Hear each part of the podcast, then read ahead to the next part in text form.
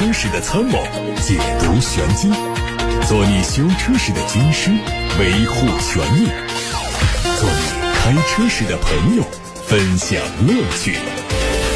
调频九二七，傍晚六点半，董涛说车，只和车友在一起。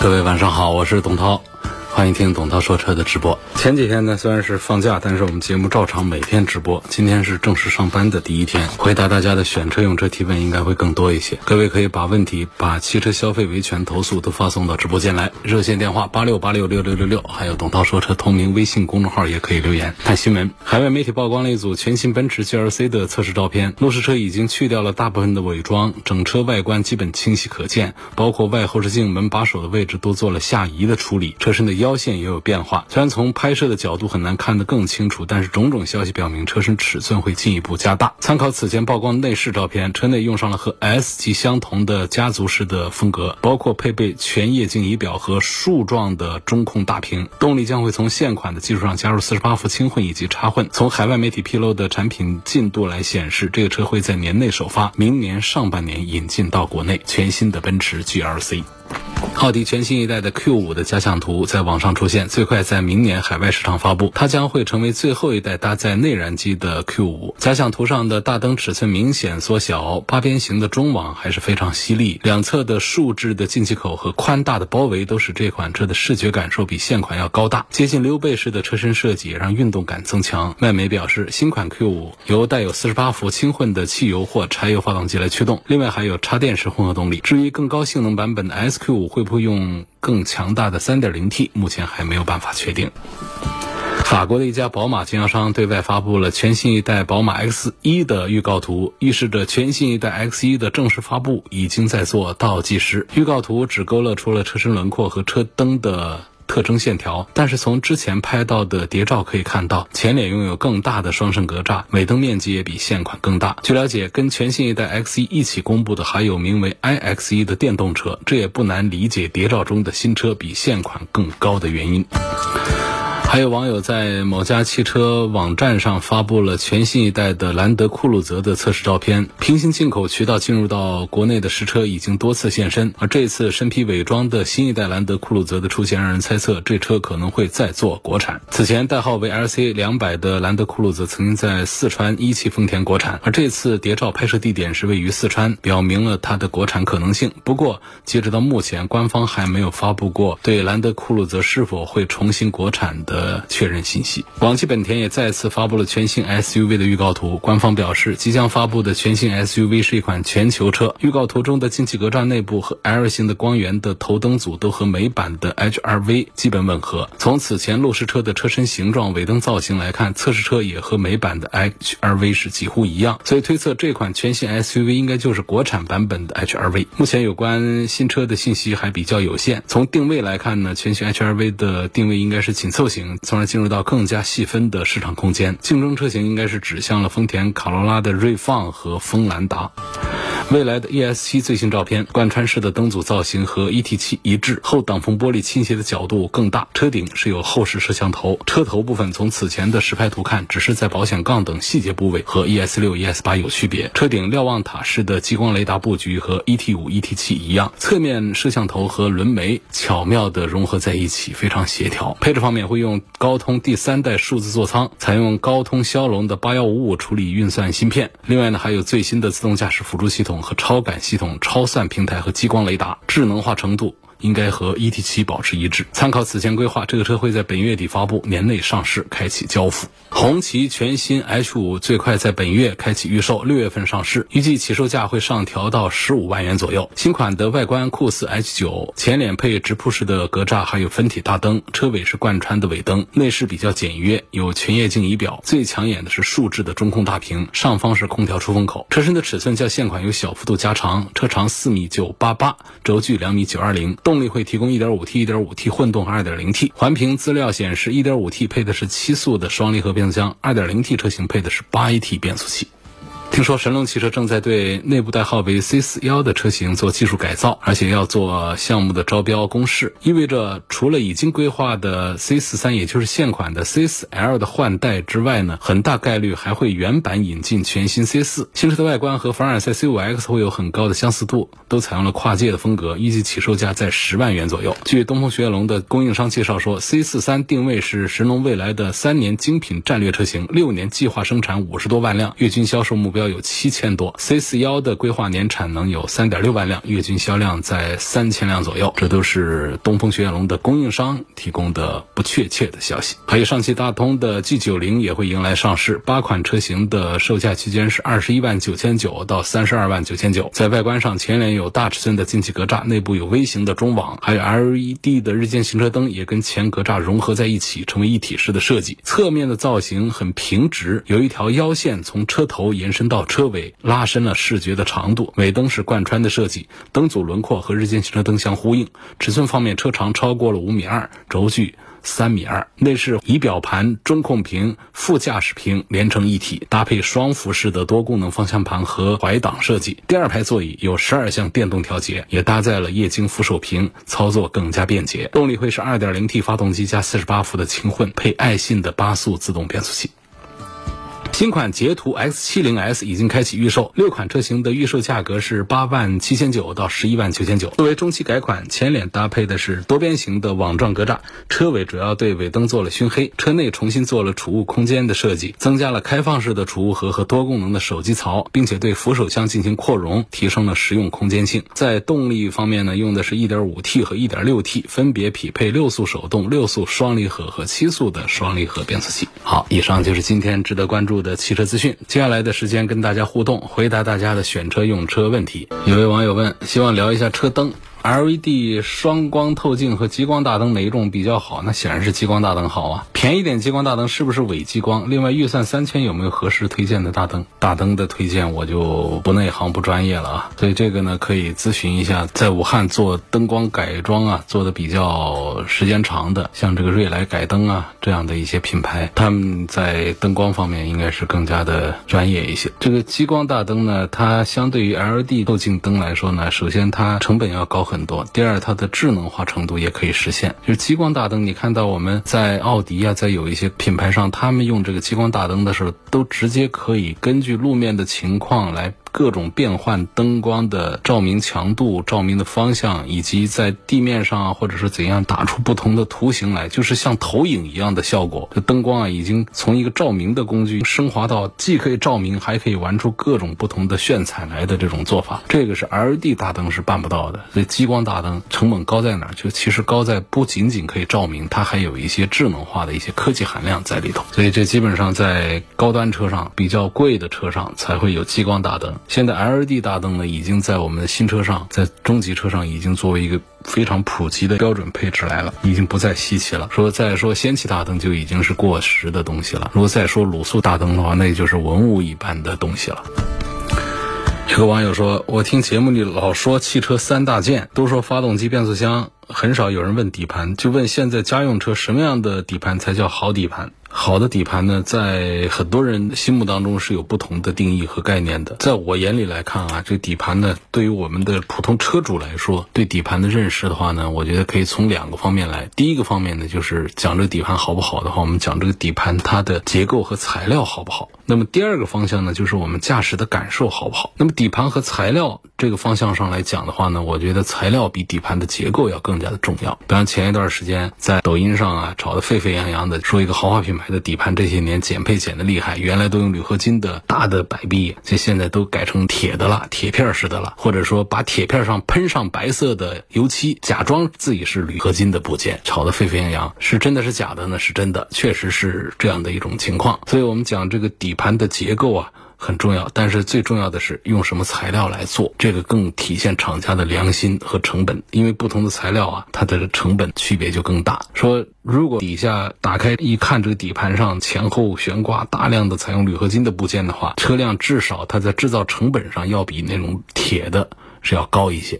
这是我们通常认为讲的这个材料上会好一些。第二个呢，就是讲结构上，结构上呢，前麦弗逊这个比较多见，但是这个其实在高端车上也有用这个前麦弗逊的，所以这个前悬挂如果说有的用上了双叉臂呀，其实倒不是最重要的，最重要的就是后悬挂，尤其是在我们一些中高端产品上，这后悬挂呢更讲究的是像多连杆呐这样的这种形式。如果说还有一些车呢，它比方说它用到的是一些非多连杆的、双连杆的，这个就意味着要差一些。那么还有一种情况呢，就是非独立悬挂的使用。非独立悬挂呢，对于调教的水平要求非常的高。如果会调教的话，比方说像法系车、东风雪铁龙的车，他们很擅长把一个扭力梁的一个悬挂调的那种柔韧度啊、那种运动感呢，它都可以调的跟一些多连杆的悬挂相比，它还更有优势一些。这个大家通过实际的试驾是可以体会得到的。但是多数讲的话呢，主流上我们讲这个底盘结构上多连杆的比。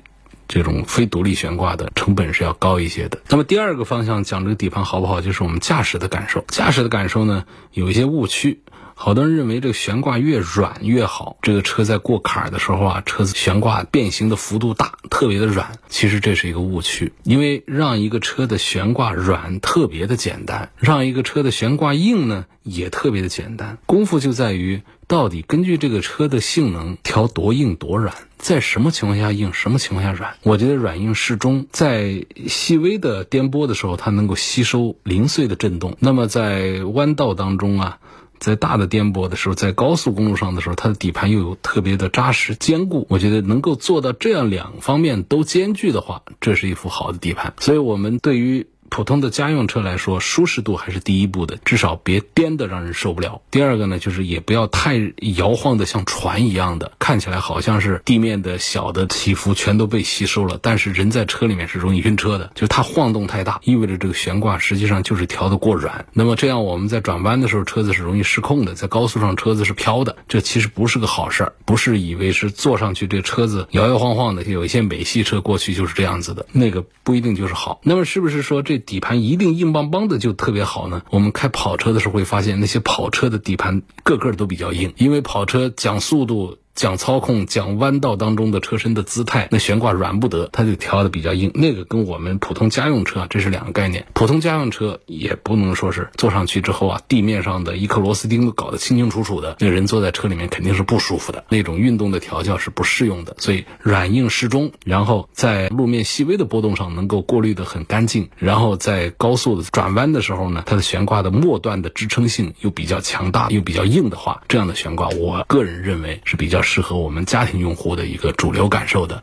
一个好悬挂，所以这是我对于车的底盘的哪种是好底盘，哪种是坏底盘的一个个人见解，供大家拍砖。下面有个朋友问，新上市的本田的 ENS 一这个车怎么样？我对这个车了解还是太有限。这个是东风本田在中国推出的第一台纯电动车。我们从尺寸呢，从一些方面来看呢，应该说是基于 XRV 所改的一个纯电动车。但是呢，这个车的推出呢。那意味着本田迈入纯电品牌的一个开始，这是一个里程碑式的一款车。所以这样一个里程碑式的车的话呢，我们要相信本田它在电动车方面的技术的积淀其实是非常的深厚的。除了电动方面的积淀之外呢，在智能方面，在整车的机械这方面，本田的积淀我们也是对它足够有信心。比方说它在这个车型上独有的降噪技术啊，那种静谧空间上的表现，还有运动模式下还增加了一些声浪的一些体验，这都是很。很不错的。那么在电动车上，我们最关注的就是这个车它的电动性能、它的续航能力各个方面怎么样？用的这个续航里程还有电池啊各个方面呢，看起来反正是当下的一个主流的水平。目前我看到的数据呢，它是一个 CLTC 工况下的续航里程，大概是四五百公里的样子。我觉得这样的一个数据呢，对于一个二十万左右的一个产品来说，它是一个中规中矩主流的数据。然后包括电机的马力啊、提速方面一些表现也是比较正常的。所以这个。个车我对它的了解比较有限，反正从外观和内饰来看呢，还是比较让人耳目一新的那种未来感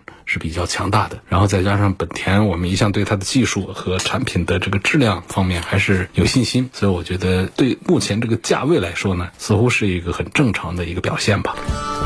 有一个网友说啊，我想入手奔驰的 EQB 或者是奔驰的 GLC，家里有车位，充电相对便捷，百分之九十都是市区代步。这种情况下，是不是相对更适合买个电车？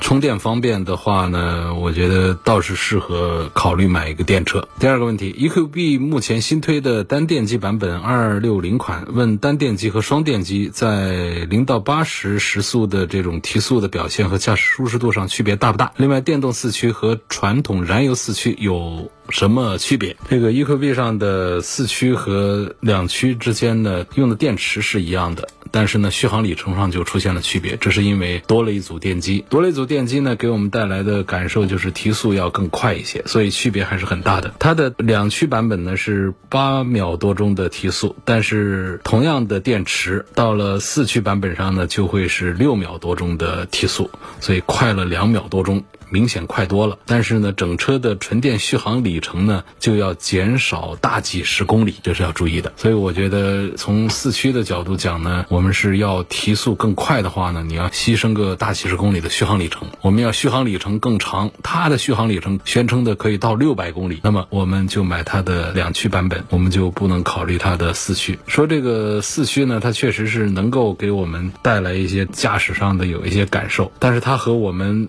传统的那种燃油车上的那种机械四驱呢，区别还是比较大的。就现在四驱的种类已经是越来越多，已经有了一个电动四驱的这么一个新的分类。过去我们说这个四驱的话呢，就是讲实时四驱啊、全时四驱啊、分时四驱啊这样来说。现在还要加一个 e-4 电动四驱。传统燃油车四驱主要是靠分动器啊、传动轴啊、差速器啊来实现这个四驱的操作。在城市 SUV 当中呢，主要是用于防滑，增加车辆的操控稳定性。有时候会有轻度的越野，这个时候呢就是实时四驱。那么全时四驱、分时四驱呢，在户外性能方面表现更加出色，多用在硬派越野上面。当然，用这样的四驱结构的车的价格一般都不会便宜。电动车呢，它是有更多的灵活性，每一个单位都可以安装对应的动力来源，可以用不同数量的电机来驱动车轮，再通过电脑对前后轮的控制来实现马力和扭矩的精准输出。而且因为是通过电信号来传递的。所以它也避免了因为机械传动造成的动力的损耗。如果说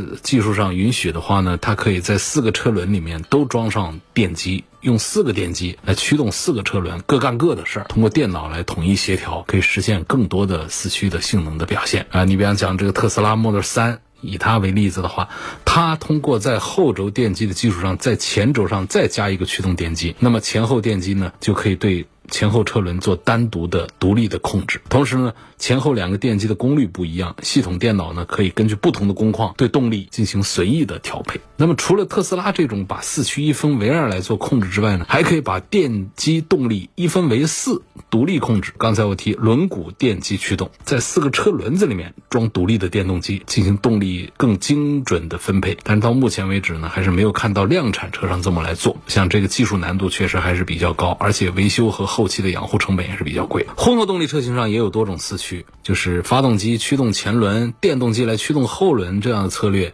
也是有的。这样的策略呢，可以让驾驶员体验到纯电驱动带来的响应快感，也可以兼顾感受到燃油经济性和恶劣路况下的驾驶稳定性。那么在比亚迪上呢，那除了一套传统。燃油车系统之外呢，还在前后轴各加一个驱动电机。纯电模式下可以做全时四驱，混动模式呢可以四驱切换。其实现阶段的电动四驱呢，它更多的是应用在偏向城市取向的车型上。硬派越野车还是会采用机械四驱的结构，这是因为。加入了电气化的设备之后啊，车辆电机的稳定性它还是不如机械结构的四驱更好，不如机械结构的四驱稳定。所以现阶段越野呢，还是机械四驱更靠谱。当然了，随着电动车技术迭代速度加快，未来在稳定性方面呢，相信它也会慢慢的变得更好。刚才那位朋友的问题还特别多，后面还有几条。本人买车的目标锁定在 BBA，问宝马的 iX3、奔驰的 EQB 三五零，还有奥迪 Q5 的一创单电机版，它们价格接近，问相对说买哪一个会更好一点？这当中我推荐宝马的 iX3 要更多一点，因为这当中只有宝马的 iX3 是独立。研发的这个电驱平台，其他的都是在燃油车上整出来的纯电动。X 三很吃亏的点就是它和 X 三长得太像，以至于别人认为 iX 三就是 X 三的油改电版本，搞错了。他们俩长得那么像，竟然 X 三是独立的电动平台的，而长得不像的，像这个 EQB 啊，他们反而说就是一个燃油车上改过来的。有个网友说。涛哥你好，五一假期啊，我去看了你推荐的本田思域，感觉它提速比较快，操控性也不错，感觉它是主打运动型的轿车，但它的离地最小距离啊有点小，如果走乡下道路呢，担心它的通过性差一些。型格这个车是否值得买？希望聊一聊它的通过性是否强一点。这一个车，不同的厂家生产，广汽本田生产型格，东风本田生产思域，所以这个不会出现一个底盘离地间隙上有明显的不一样，这是一个车。另外呢就。就是这些小车、轿车呢，谁比谁的底盘高一点，这个就不重要。因为这个底盘的高低呢，它量的是底盘的最低点。每个车的底盘结构不一样，这个最低点低，那么最低点是不是在你过一个沟坎的时候刚好蹭到地面了呢？所以这个轿车，尤其像这种紧凑型轿车呢，它们的离地间隙都是差不多大小的，谁比谁多那么一公分、两公分。它多在哪儿了？在配置表上不会给你标出来。那么它给你带来的通过性是否产生了变化？你实际驾驶的时候你也体会不出来。所以我劝不用太在意离地间隙的。我们到了 SUV 上，他会看到，因为有的 SUV 它做的比较糊弄人。那实际上就是一个轿车改的，这个离地间隙它没高多少。那有的离地间隙明显是要高一些。然后有一些 SUV 呢，它确实是有一些通过性的要求，尤其到了硬派越野上呢，我们更是要看他们的实际的离地间隙，那区别可就大了。在那个时候说离地间隙，还有一个点呢，就是乡下道路上的通过性，就是你只要是铺装路面。这个通过性都是差不多的。现在我们国家的村村通公路啊，好像是每一个村子里面，如果是住宅比较集中的地方，都会有水泥路通过去，极少数还是那种泥泞的路段需要我们来走的。那这样的话，只要是水泥路的话，我们这些轿车都是可以过，没有问题的。你非要离开水泥铺装路面，你要到泥泞路段上去，那可不是说一个底盘低的思域搞不定的，你换哪一个轿车来，它都搞不定。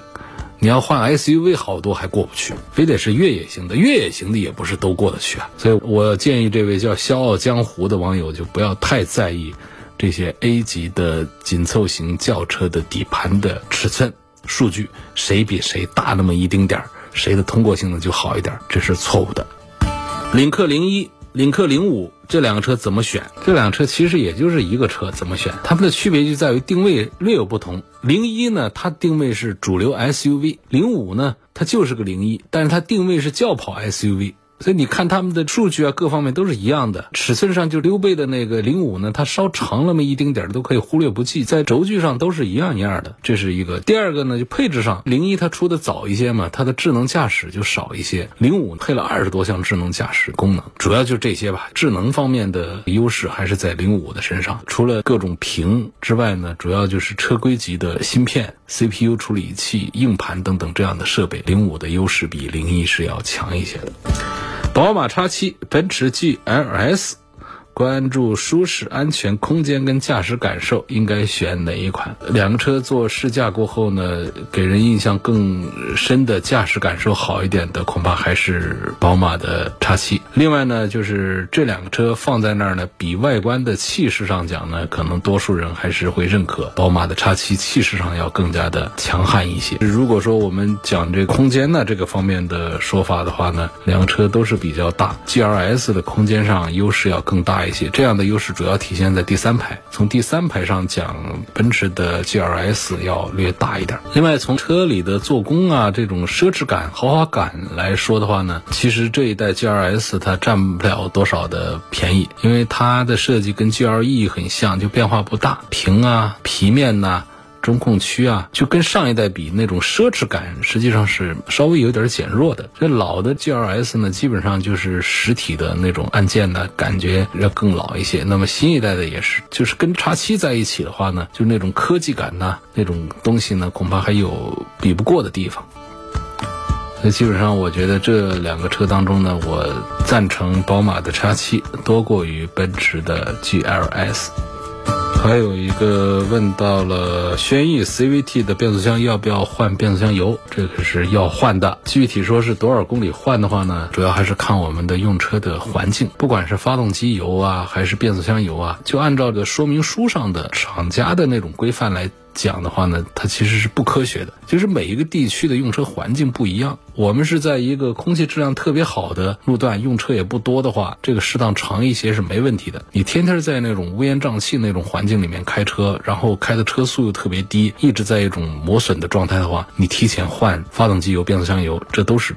必要的，所以不能简单的按照厂家的要求来做。国内的路况比较差，城市道路特别堵，经常行驶在恶劣的路况下，很多油液都要提前换。那么这个日产的 CVT 变速箱本身毛病也不少，特别是在出保之后，跑个几万公里之后，毛病更多。你像轩逸上用的 CVT 变速箱，它是钢带传动的，那这种呢，它的这种磨损的这种情况，它都是存在的。我觉得按照行驶路况好的话，八到十万公里换一次是可行的；行驶路况差的话，五到六万公里换一次也是必须的。所以这换变速箱油啊，要看大家的实际的使用的情况来看，不能说按照那种一劳永逸的。有一些变速箱甚至是宣称终身免维护，那是在实验室里面终身免维护。我们在路上跑的话不行。另外就还有两个滤芯，呃，日产的。呃 CVT 呢，它有两个滤芯，一个在油底壳里头，一个装在变速箱外面。油底壳里面呢是个粗滤芯，外面呢是细滤芯。这两个配件要不要换，也是根据个人的情况来看。这个可以稍晚一点，因为这个也增加了手工费和各种其他的一些费用。今天就说到这儿了，感谢大家收听和参与晚上六点半到七点半直播的董涛说车。错过收听的朋友，欢迎通过董涛说车的全媒体平台收听往期节目的重播音频。